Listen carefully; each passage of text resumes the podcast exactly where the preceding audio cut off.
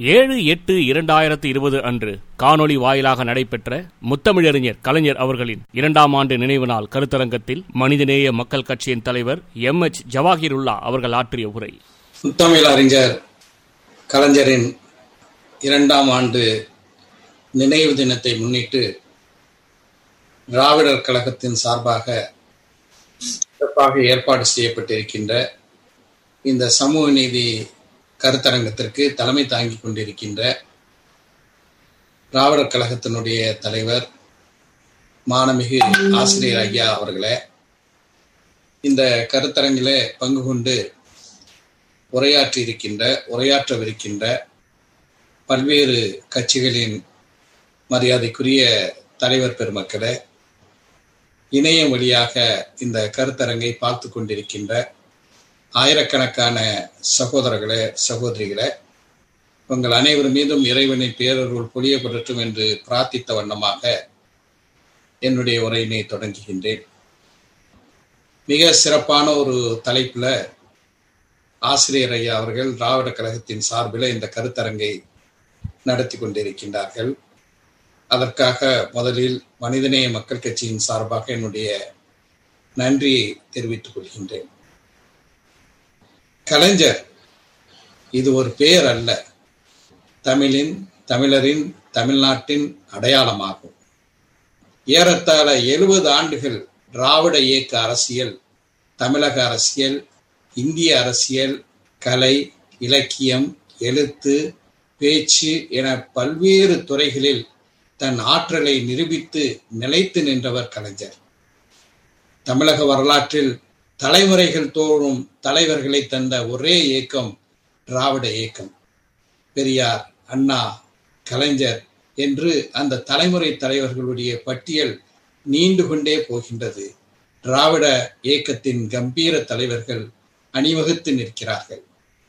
தம்பி கருணாநிதி என்றும் கழக தும்பி என அழைத்து எனக்கு பின் இந்த நாட்டை ஆள ஏற்றவன் நீதான் என்று திராவிட நாடு இதழில் கவிதை எழுதி கலைஞரை தொண்டர்களுக்கு அடையாளப்படுத்தினார் பேரறிஞர் அண்ணா. ஐந்து முறை முதலமைச்சராக பொறுப்பு வகித்த முத்தமிழ் அறிஞர் கலைஞர் முத்தமிழ் அறிஞர் கலைஞர் அவர்கள் பல்வேறு சமூக நல பாதுகாப்பு திட்டங்களை அமுல்படுத்தி சமூக பிரச்சனைகளை அணுகும் திட்டங்களை செயல்படுத்தி இன்று இந்தியாவின் முன்னோடி மாநிலமாக தமிழகம் இருப்பதற்கு பெரிதும் அடித்தளமிட்டவர் கலைஞர் அவர்கள்தான். நேற்று கூட நீங்கள் பத்திரிகையிலே ஒரு செய்தியை பார்த்திருப்பீர்கள். தமிழகத்தில் இருக்கக்கூடிய ஜிடிபி வளர்ச்சி மற்ற இந்திய மாநிலங்கள் இல்லை ஒட்டுமொத்த இந்திய மாநிலங்கள் அல்ல உலக அளவுல ஒப்பிடக்கூடிய அளவுக்கு உயர்ந்து நிற்கின்றது என்றால் அது திராவிட இயக்கத்தின் முன்னோடியாக கலைஞர் அவர்களுடைய ஆட்சி அந்த வழியில திராவிட இயக்கங்களுடைய ஆட்சிதான் காரணமாக இருக்கின்றது என்பதை நாம் நிச்சயமாக இந்த நேரத்துல எடுத்து சொல்வதற்கு கடமைப்பட்டிருக்கின்றோம். இன்று இந்தியாவின் முன்னோடி மாநிலமாக தமிழகம் இருப்பதற்கு மட்டுமல்ல சமூக திட்டங்களை சமத்துவ சமுதாயம் உருவாவதை உறுதி செய்யும் என்பதை மக்களுக்கு சிறப்பான நலத்திட்டங்களை வகுத்து அதற்கு வலுவான பாதுகாப்பை வழங்கியவரும் கலைஞர் என்பதை இந்த நேரத்துல நாம் கவனத்தில் எடுத்துக்கொள்ள வேண்டும். இந்த சமுதாயத்தில் மனிதரை பிறப்பின் அடிப்படையிலே பாகுபடுத்தி அவர்களுக்கிடையே படிநிலை சமத்துவம் இல்லாத நிலையை உருவாக்கியதை தடுப்பதற்காக வந்ததுதான் சமூக நீதி. இந்த அவலத்தை நீக்குவதற்காக இடஒதுக்கீட்டை ஒரு கொள்கை மூச்சாக கொண்டு ஆட்சி செஞ்சவர் முத்தமிழ் அறிஞர் கலைஞர். ஆயிரத்தி தொள்ளாயிரத்தி அறுபத்தி ஏழில் திராவிட முன்னேற்ற கழகம் ஆட்சிக்கு வந்தபோது இடஒதுக்கீட்டை விரிவுபடுத்தியதோடு மட்டுமல்லாமல் அது ஆழப்படுத்தியது. கலைஞரின் ஆட்சியில் ஆயிரத்தி தொள்ளாயிரத்தி அறுபத்தி ஒன்பதில் பிற்படுத்தப்பட்டோர் மற்றும் சீர்மரபினர் துறை தமிழகத்தில் ஏற்படுத்தப்பட்டது. ஆயிரத்தி தொள்ளாயிரத்தி எண்பத்தி ஒன்பதில் மீண்டும் கலைஞர் ஆட்சிக்கு வந்த பின் மிகவும் பிற்படுத்தப்பட்டோருக்கான இடஒதுக்கீடு அளிக்கும் துணை பிரிவு சட்டத்தில் சேர்க்கப்பட்டது. இரண்டாயிரத்தி ஏழில் சிறுபான்மை முஸ்லிம்களுக்கு கல்வி மற்றும் வேலை வாய்ப்புகளில் மூன்று புள்ளி ஐந்து விழுக்காடு இடஒதுக்கீடை வழங்கியவரும் கலைஞர் அவர்கள்தான் என்பதை நாங்கள் நன்றியுடன் நினைவு கூற கடமைப்பட்டிருக்கிறோம். அதே போல இரண்டாயிரத்தி ஒன்பதில் தாழ்த்தப்பட்ட மக்களில் விளிம்பிலும் விளிம்பிலே நிற்கக்கூடிய அருந்ததியர்களுக்கு தனி இடஒதுக்கீடு வழங்கியதும் சமூக நீதி காவலரான கலைஞர் ஆட்சியில்தான் என்பதையும் இங்கே நிச்சயமாக நாம் நினைவு கூற கடமைப்பட்டிருக்கிறோம். எனக்கு முன்னர் உரையாற்றிய தோழர் ரவிக்குமார் அவர்கள் பள்ளி கல்விக்கு கலைஞர் ஆட்சியில் அளித்த முக்கியத்துவத்தை மிக விரிவாக மிக தெளிவான புள்ளி விவரங்களுடன் இங்கே அளித்தார். கலைஞர் முதலமைச்சராக பொறுப்பேற்ற பொழுதுதான் உயர்கல்விக்கு உச்சபட்ச முக்கியத்துவத்தை வழங்கினார் என்பதையும் நான் பதிவு செய்ய விரும்புகின்றேன். பல்வேறு மருத்துவ கல்லூரிகளை தமிழகத்தில் தொடங்கியதோடு மட்டுமல்லாமல் பல்வேறு மாவட்டங்களில் உள்ள மாவட்ட மற்றும் வட்டார மருத்துவமனைகளை மேம்படுத்தினார். மருத்துவம் மற்றும் பொறியியல் படிப்புகளுக்கு நுழைவுத் தேர்வை அவர் ஒழித்தார். அது மிகப்பெரிய ஒரு சாதனை. அதே போல பள்ளிகளில் தோழர் ரவிக்குமார் அவர்கள் குறிப்பிட்டது போல சமச்சீர் கல்வி முறையை அறிமுகப்படுத்தினார். கல்வியில் ஏற்றத்தாழ்வை போக்குவதற்கு சமச்சீர் கல்வி முறை ஆக சிறந்த உதாரணமாக இன்று வரை திகழ்ந்து கொண்டிருக்கின்றது. கல்வி அனைவருக்கும் பொது என்ற நிலையை உருவாக்கிய கலைஞர் இப்போது இல்லை என்ற நினைப்பில் மத்திய அரசு பாஜக அரசு பாசிச அரசு உயர்கல்வியிலும் மருத்துவ படிப்புகளிலும் உட்பட்டோருக்கான படிப்புகளிலும் இடஒதுக்கீடு முறையை பறிக்கக்கூடிய வஞ்சக செயலை முன்னிறுத்தியது. ஆனால் தமிழகம் அதற்கு மிகப்பெரிய ஒரு பதிலடியை கொடுத்திருக்கிறது. இன்றைக்கு கலைஞருடைய வாரிசாக திராவிட முன்னேற்ற கழகத்தினுடைய தலைவராக இருக்கக்கூடிய மாண்புமிகு ஸ்டாலின் அவர்கள் நீதிமன்றம் சென்றார்கள். திராவிட கழகம் நீதிமன்றம் சென்றது. இடதுசாரி கட்சிகள் நீதிமன்றம் சென்றது. அதே போல பல்வேறு அரசியல் கட்சிகள் ஆசிரியர் அவர்கள் முன்னுரையிலே குறிப்பிட்டது போல தலைமை உரையிலே குறிப்பிட்டது போல நீதிமன்றம் சென்று களமாடி இன்றைக்கு உயர் படிப்பில் பிற்படுத்தப்பட்டோருக்கான மருத்துவக் கல்லூரியில இடஒதுக்கீடை ஓரளவுக்கு நாம் உறுதி செய்திருக்கின்றோம். மருத்துவக் கல்லூரிகளில் மாணவர்கள் சேர்க்கைக்கான நீட் தேர்வை முதன் முதல்ல இந்தியாவிலேயே எதிர்த்தது முதலமைச்சராக இருந்த தலைவர் கலைஞர் அவர்கள் தான் ஐக்கிய முற்போக்கு கூட்டணியில திராவிட முன்னேற்ற கழகம் இடம்பெற்றாலும் நீட்டை வந்தபோது உடனடியாக மத்திய சுகாதாரத்துறை அமைச்சர் குலாம் நபி ஆசாத் அவர்களுக்கு கடிதம் எழுதி எதிர்ப்பு தெரிவித்ததோடு சென்னை உயர்நீதிமன்றத்தில் ரிட் மனு தாக்கல் செய்து நீட் தேர்வுக்கு தடையும் பெற்றார் கலைஞர். ஆகவே திராவிட முன்னேற்ற கழக ஆட்சி இருந்தவரை நீட் தேர்வு தமிழகத்திற்குள் நுழையவில்லை. அது மட்டுமல்ல ஐக்கிய முற்போக்கு கூட்டணி அரசு இருந்த போதே நீட் தேர்வை ரத்து செய்து உச்ச நீதிமன்றமே தீர்ப்பளித்து விட்டது ஆனால் தமிழகத்தில் அதிமுக ஆட்சியும் மத்தியில் பாஜக ஆட்சியும் இருந்த போதுதான் நீட் தீர்ப்பை எதிர்த்து சீராய்வு மனு தாக்கல் செய்யப்பட்டு அந்த வழக்கில் முழு விசாரணை நடைபெறும். முன்பே நீட் தேர்வு நீட் தீர்ப்பு திரும்ப பெறப்பட்டு இன்றைக்கு நீட் தேர்வு தமிழக மாணவர்கள் மீது திணிக்கப்பட்டிருக்கிறது. இப்போது நீட் தேர்வை தடுத்து நிறுத்த முடியாமல் மத்திய பாஜக அரசுக்கு அடிபணிந்த ஒரு ஆட்சி தமிழகத்தில் அதிமுக ஆட்சி இன்று வரை நீட் விஷயத்திலே தள்ளாடி கொண்டிருக்கிறது. தமிழகத்தில் பிற்படுத்தப்பட்ட மற்றும் தாழ்த்தப்பட்ட விளிம்பு நிறை மக்களின் மருத்துவ கனவு கேள்விக்குறியாகவே உள்ளது. இப்ப வந்து இந்த சூழல்ல தான் இந்த புதிய கல்விக் கொள்கை என்இபி டுவெண்ட்டி டுவெண்ட்டி என்பதை கொண்டு வந்திருக்கிறார்கள். வெறுமனே நீட் என்பது மருத்துவக் கல்லூரியை டாக்டர்களாக மருத்துவர்களாக ஆக வேண்டும் என்ற தமிழக மாணவர்களுடைய கனவை பறிக்கின்றது என்றால் அது நீட்டு இப்ப வரப்போவது நேட்டு நேஷனல் அட்மிஷன் டெஸ்ட் இது கலை அறிவியல் துறையில பட்டதாரிகளாக வருவதற்கு கூட இனி தமிழக மாணவர்கள் கனவு காணக்கூடாது என்ற ஒரு வஞ்சக திட்டத்தை நிச்சயமாக நாம் தமிழக மக்கள் மத்தியில வெகு மக்களுக்கு மத்தியில எடுத்து செல்ல வேண்டும். புதிய கல்விக் கொள்கையில சமஸ்கிருதம் திணிக்கப்படுகிறது. நம்முடைய இருமொழி கொள்கைக்கு மிகப்பெரிய ஒரு சவால் விடப்பட்டிருக்கின்றது. அதுல மாற்று கருத்து இல்லை. திராவிட முன்னேற்ற கழகத்தின் தலைமையிலான கூட்டணியில் உள்ள தலைவர்கள் எல்லோரும் முதலமைச்சருக்கு கடிதம் எழுதினோம். இருமொழி கொள்கையை மட்டுமல்ல அதை விரிவாக எழுதிவிட்டு சமஸ்கிருத தீர்ப்பை விரிவாக எழுதிவிட்டு இந்த மோடி அரசு கொண்டு வந்திருக்கின்ற இந்த புதிய கல்வி கொள்கை எந்த வகையிலெல்லாம் சமூக நீதிக்கு எதிராக இருக்கிறது பெண் கல்விக்கு எதிராக இருக்கின்றது குலக்கல்வியை மீண்டும் திணிப்பதற்கு முன் வருகின்றது என்பதை பற்றியெல்லாம் விரிவாக எழுதியிருக்கின்றோம். ஆனால் முதலமைச்சர் அந்த இருமொழி கொள்கையை மட்டும் ஏற்காது என்று மும்மொழி கொள்கையை மட்டும் தமிழகம் ஏற்காது என்று சொல்லிவிட்டு ஒரு கமிட்டியை போட்டிருக்கிறார். இன்றைக்கு இந்த புதிய கல்விக் கொள்கை என்பது வெறுமனே மொழி திணிப்பு மட்டுமல்ல மொழி திணிப்பை ஒருபோதும் ஏற்றுக்கொள்ள மாட்டோம். ஆனால் அதைவிட மிக முக்கியமாக தமிழ்நாட்டை மிகப்பெரிய அளவுல எனக்கு முன்னர் உரையாற்றிய தோழர் ரவிக்குமார் அவர்கள் சொன்னது மாதிரி இன்றைக்கு பாஜக ஆளக்கூடிய குஜராத்தாக இருக்கட்டும் பாஜக ஆளக்கூடிய பல்வேறு மாநிலங்களாக இருக்கட்டும் அவர்கள் எல்லாம் தமிழகம் கல்வியில ஒரு பெரிய மலை என்றால் ஒரு சின்ன மடு கூட அவர்கள் இல்லை.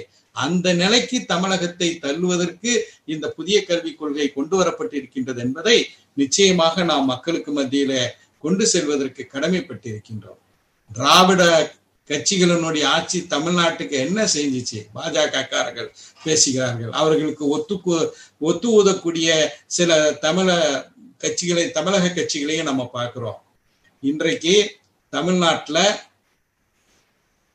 அரசு உதவி பெற்ற அல்லது சுயநிதி செல்ஃப் பினான்சிங்ல செயல்படக்கூடிய மருத்துவ கல்லூரிகள் முப்பத்தி ஓரு மருத்துவ கல்லூரிகள் தமிழ்நாட்டில் செயல்படுகிறது. அதுல ரெண்டாயிரத்தி எட்நூறு இடங்கள் இருக்கின்றது. இந்தியாவிலேயே அதிகமான மருத்துவ இடங்கள் உள்ள மாநிலம் தமிழ்நாடு. இது யாருடைய சாதனை? திராவிட இயக்கத்தினுடைய சாதனை இல்லையா?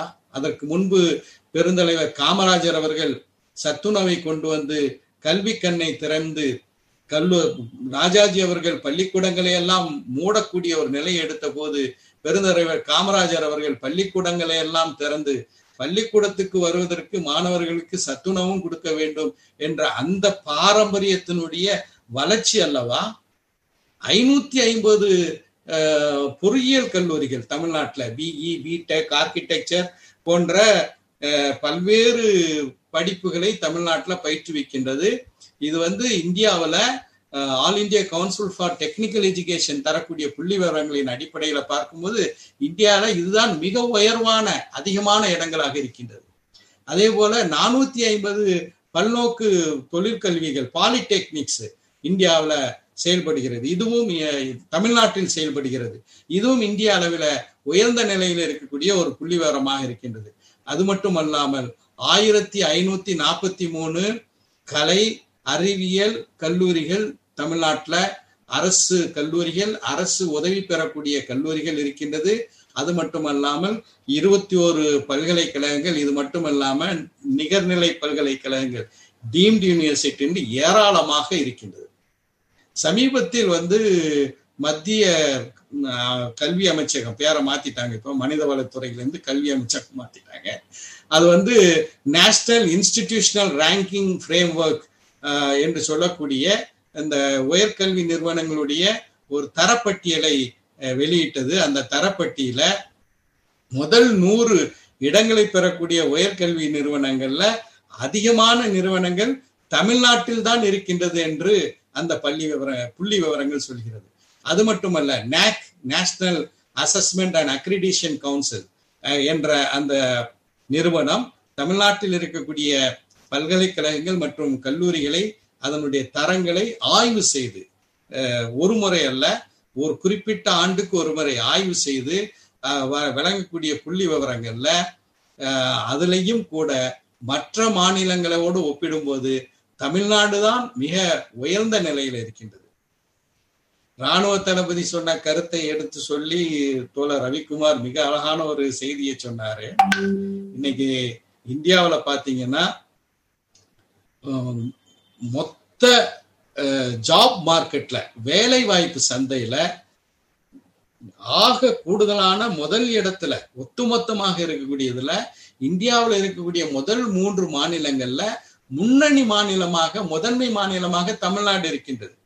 அதுவும் குறிப்பாக பொறியியல் கல்லூரி மாணவர்களுக்கு வேலை வாய்ப்பு பெறுவதில் இன்ஜினியர்ஸ் அதாவது இன்ஜினியரிங் படித்த மாணவர்கள் வேலை வாய்ப்பு பெறுறதுல தமிழ்நாடு தான் முன்னணியில இருக்கு. அதனாலதான் நாங்கள் மிக தெளிவாக நெஞ்சை நிமிர்த்து தமிழர்களாக சொல்கிறோம்.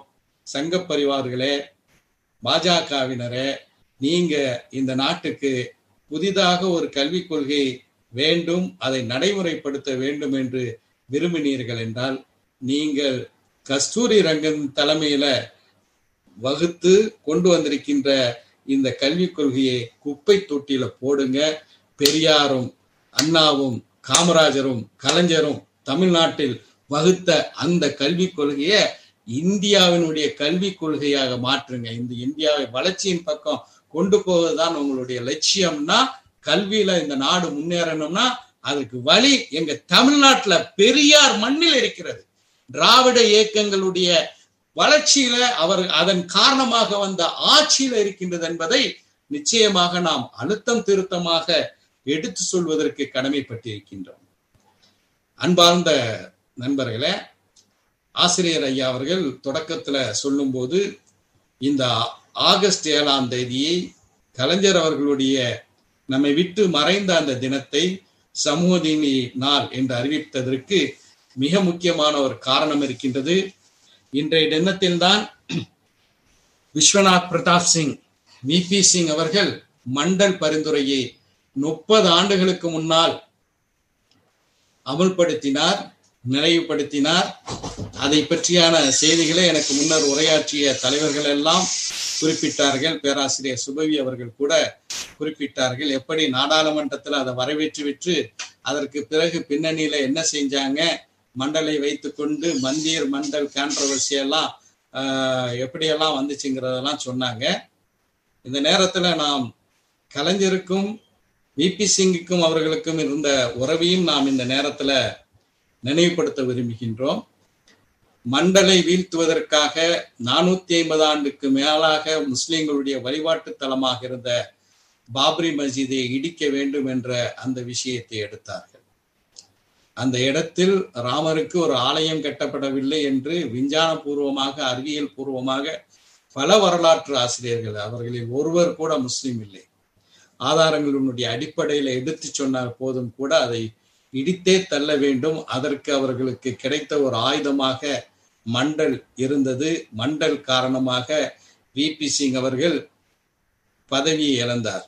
ஆனால் அந்த மாமனிதர் விபி சிங் அவர்களை பதவி இழந்த பிறகும் அவரை பிரதமராகவே பார்த்த முதல் மாநிலம் தமிழகம்தான்.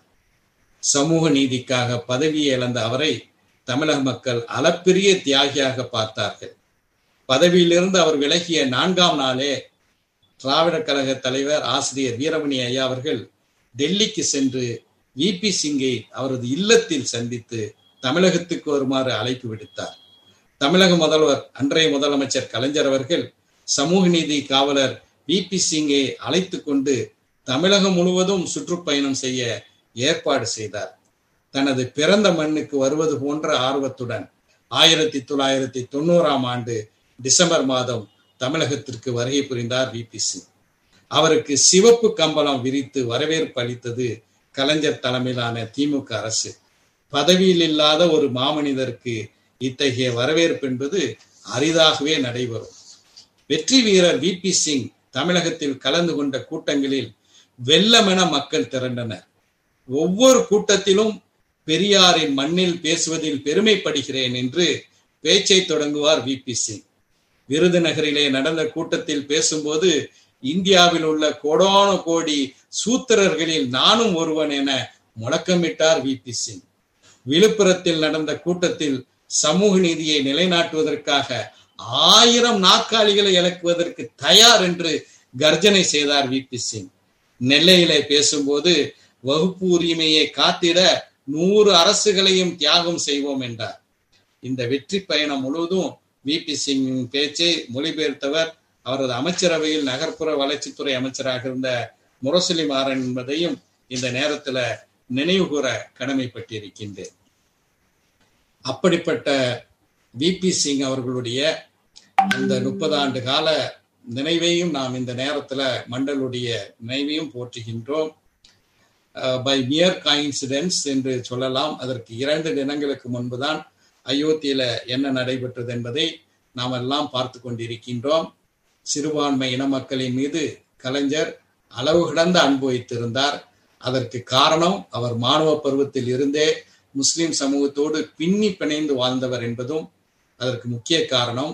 திருவாரூரிலே ஒரு இஸ்லாமிய மேடையில் தான் அறிஞர் அண்ணாவை முதன் முதலாக கலைஞர் நேரடியாக சந்தித்தார் என்பது வரலாறு.